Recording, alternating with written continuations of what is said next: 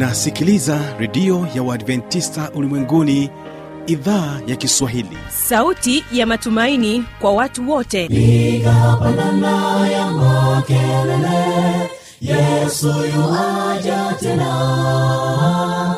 Ipaza sauti imba sana yesu yuaja tena. Anakuja anakuja yesu yuaja tena. Hii ni sauti ya matumaini kwa watu wote. Inayokujia kupitia redio ya uadventista ulimwenguni awr toka kila kona ya dunia tunasikia vita njaa maafa hivyo washiria marejeo ya mwokozi. Piga panda ewe mlinzi yesu yuwaja tena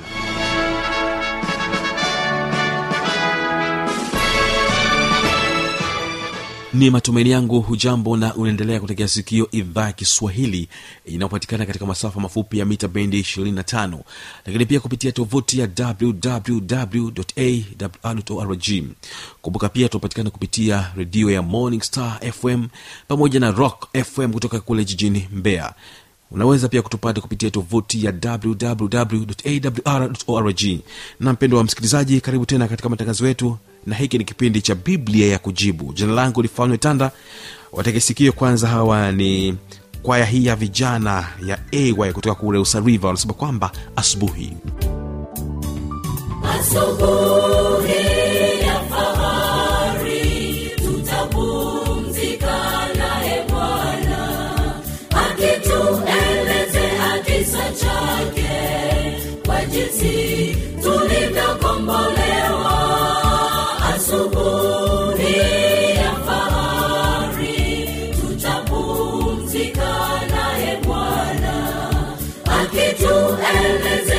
kisa chake kwa jinsi tulivyokombolewa.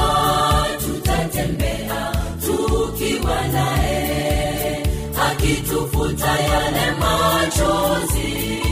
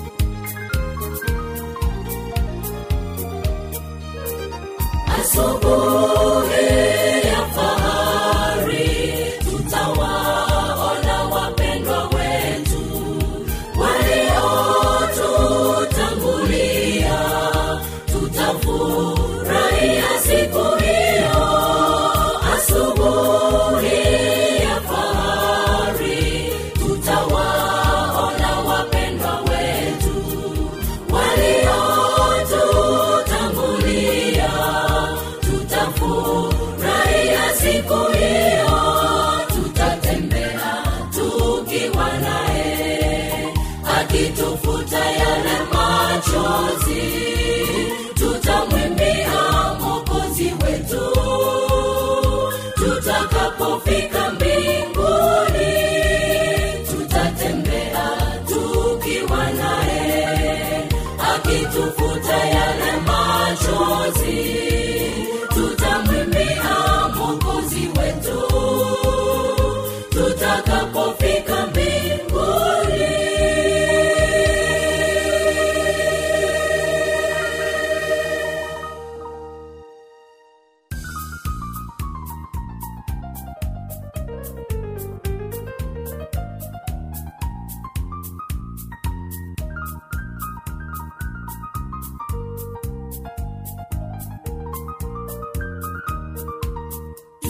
tutatembea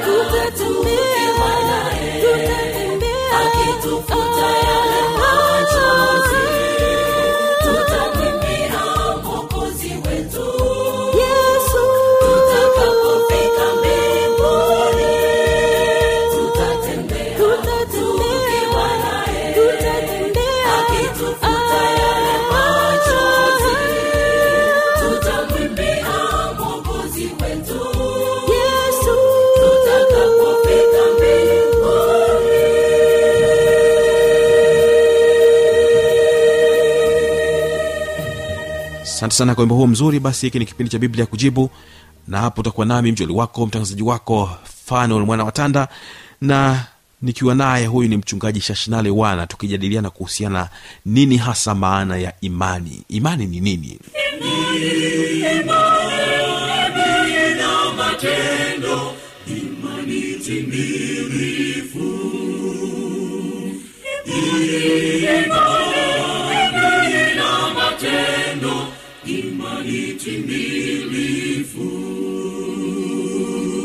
mpendwa msikilizaji nipende sana kukaribisha katika kipindi kizuri cha biblia ya kujibu. Leo tena katika kipindi cha biblia ya kujibu tutaweza kuzungumzia swala zima la imani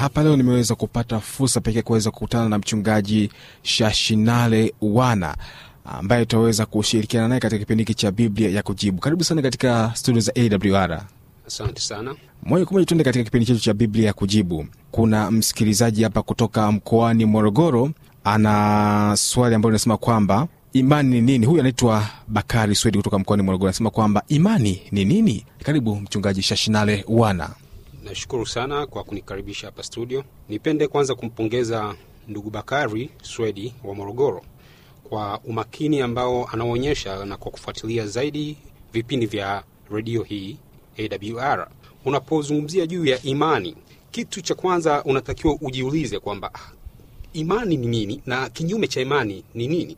Nianze kwa kusema ya kwamba kinyume cha imani ni mashaka.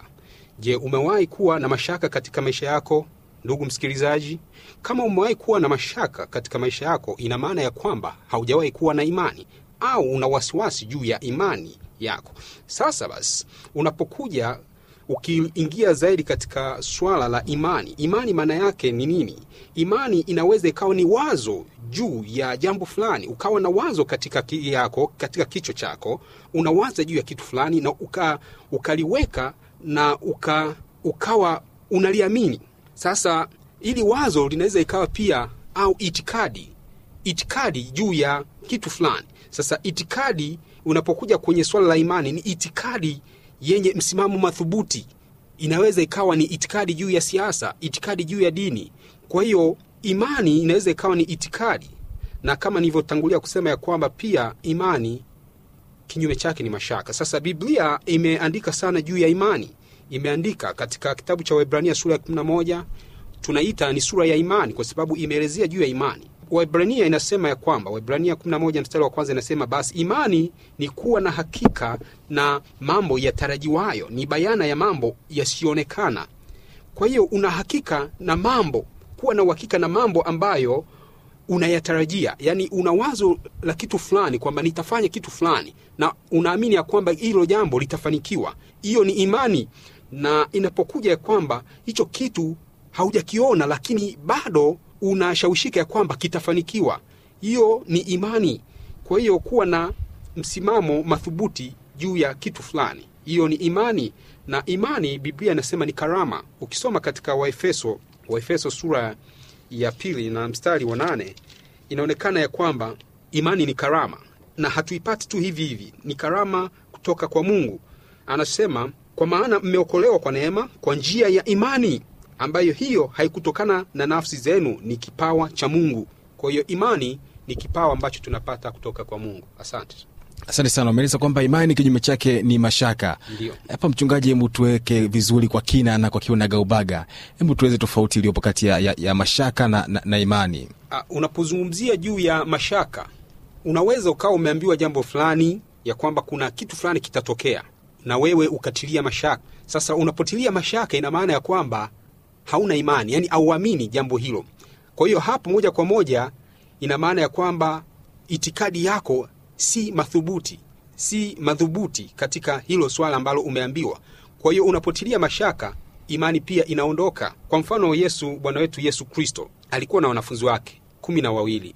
Na alipokuja akafa na kufufuka akawatokea wanafunzi wake lakini katika kuwatokea mmojawapo hakuwepo, anaitwa Tomaso.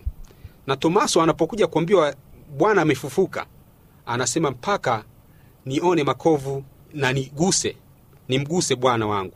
Na hatimaye Bwana anamtokea tena Tomaso na kumwambia, kwa nini una mashaka? Haukuamini kile ulichoambiwa?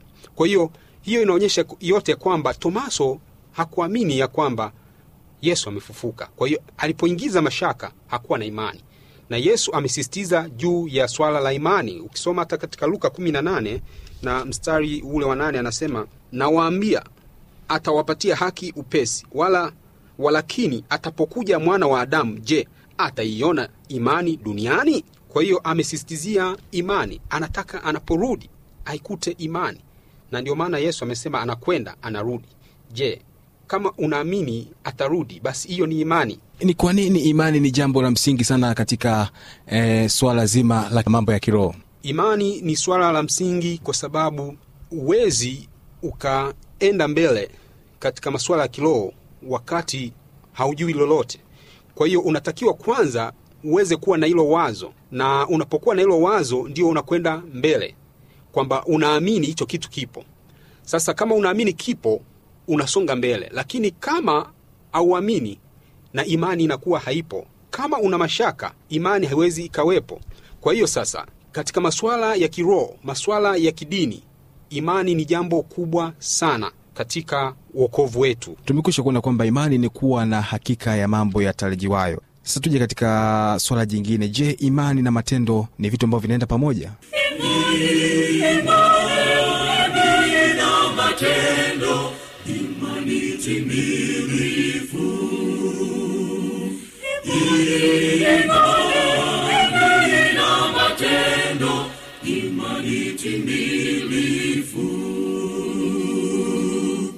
Unaposema unaamini juu ya kitu fulani, lazima pia uonyeshe matendo ya dhahiri ya kwamba unaamini juu ya hicho kitu. Kwa mfano, utaposema ya kwamba mimi ni Mkristo, lazima watu waone Ukristo. Kuna kisa kimoja ambacho ni maarufu sana cha mwindi mmoja aliyeitwa Mahatma Gandhi. Gandhi alienda kuishi Uingereza na alipofika kule alitaka kujifunza habari za Kristo. Na Uingereza nyakati hizo za miaka ya 40 kulikuwa na ubaguzi mkubwa wa rangi. Gandhi alipofika makanisani, akaenda kwenye kanisa la kwanza, akaambiwa ondoka, hii siyo sehemu ya Wahindi, tafuta sehemu yao. Matokeo yake hakupata nafasi ya kujifunza juu ya Kristo, lakini alipata nafasi ya kusoma habari za Kristo, na hatimaye alivyorudi India, ndipo wale wazungu wakapeleka ujumbe kule India, habari za Yesu. Na walipofika akawauliza, nyinyi mnahubiri habari za yule Yesu aliandikwa kwenye Biblia? Wakamwambia ndiyo. Akasema, kama mngeishi kama jinsi ilivyoandikwa habari za huyo mtu, basi India yote na ulimwengu wote wangekuwa wafuasi wa huyo mtu, lakini watu hawaishi kama yule bwana wao alivyoishi. Hii ina maana gani? Ya kwamba wale wazungu walijiona wao ni watu bora, kwa hiyo ubora wao ukawazuia wasionyeshe imani, imani isidhihirike kupitia matendo yao. Kwa hiyo uwezi ukavitenganisha uka hivyo vitu viwili, imani na matendo, na ndio maana katika kitabu cha Yakobo, kitabu cha Yakobo, waraka wa Yakobo kwa watu wote, sura ya pili mstari wa kumi na nane anasema Ndugu yangu, yafaa nini mtu akisema ya kwamba anayo imani lakini hana matendo?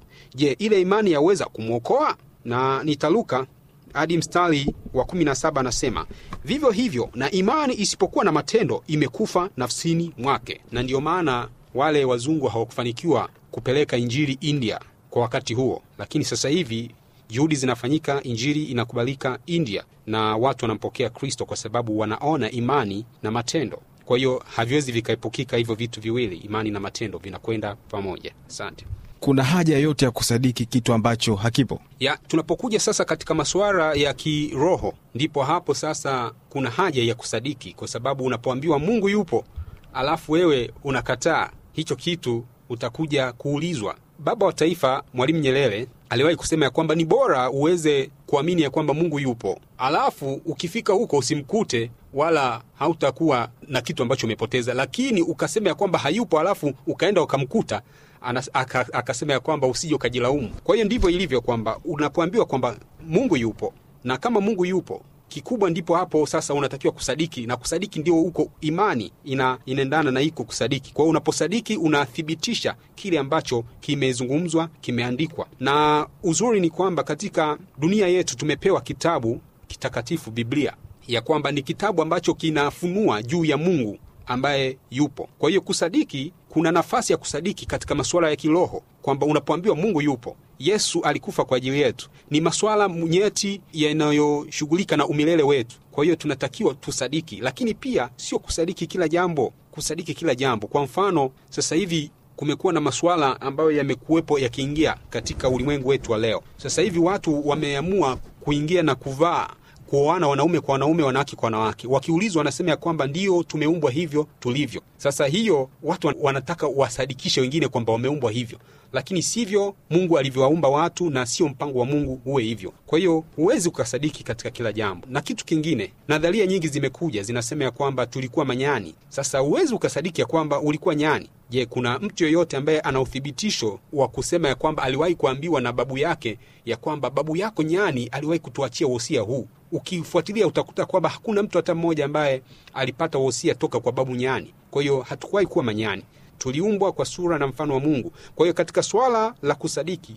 sio kila kitu unasadiki lakini inapofika maswala nyeti ya uokovu hapo ndipo inatakiwa tuweze kuthibitisha imani yetu kwa kusadiki swala la uokovu asante sana. Imani ni, ni kuwa na hakika ya mambo yatarajiwayo na tunajifunza mambo mengi sana katika maandiko matakatifu ambayo yamekwisha ya kupita huko nyuma. Vipi kuhusiana na swala hili ni vitu gani hasa ambavyo vinachangia mtu anakuwa na, na, na ile hali ya kuamini? Nini, nini hasa kinafanya mwanadamu anakuwa na hali ya, ya kuamini?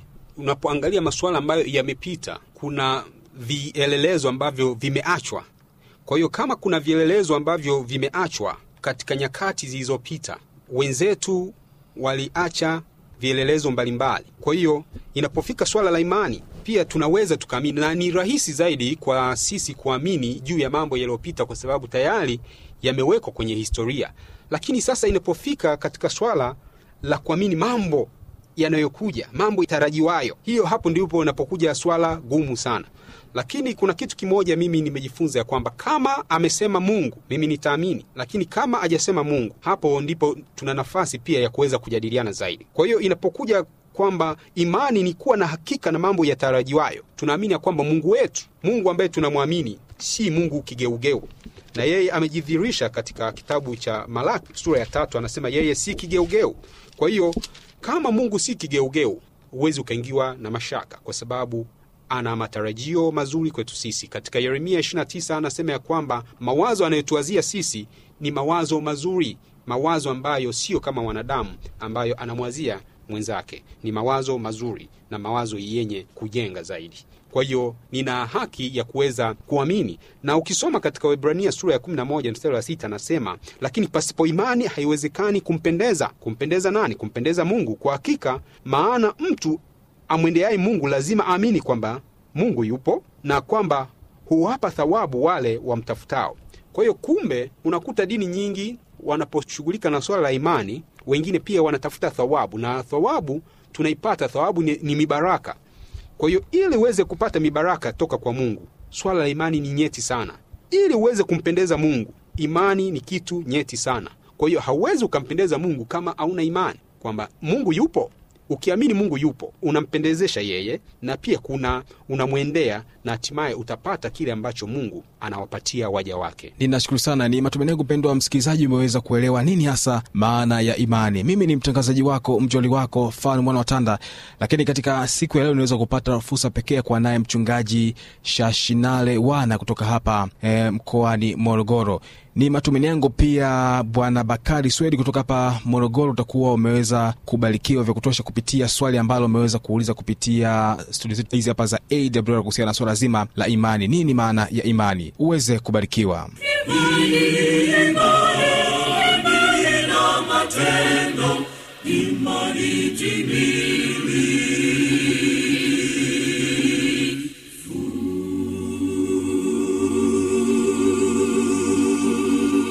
Inawezekana kuwa na maoni mbalimbali changamoto swali tujuze kupitia anwani hapo ifuatayo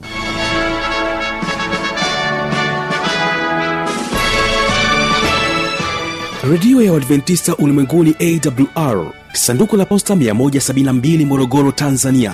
Anwani ya barua pepe ni kiswahili at awrrg namba ya mawasiliano simu ya kiganjadi 745 184882 ukiwa nje ya tanzania kumbuka kwanza na namba kiunganishi alama ya kujumlisha 255 unaweza kutoa maoni yako kwa njia ya facebook kwa jina la awr tanzania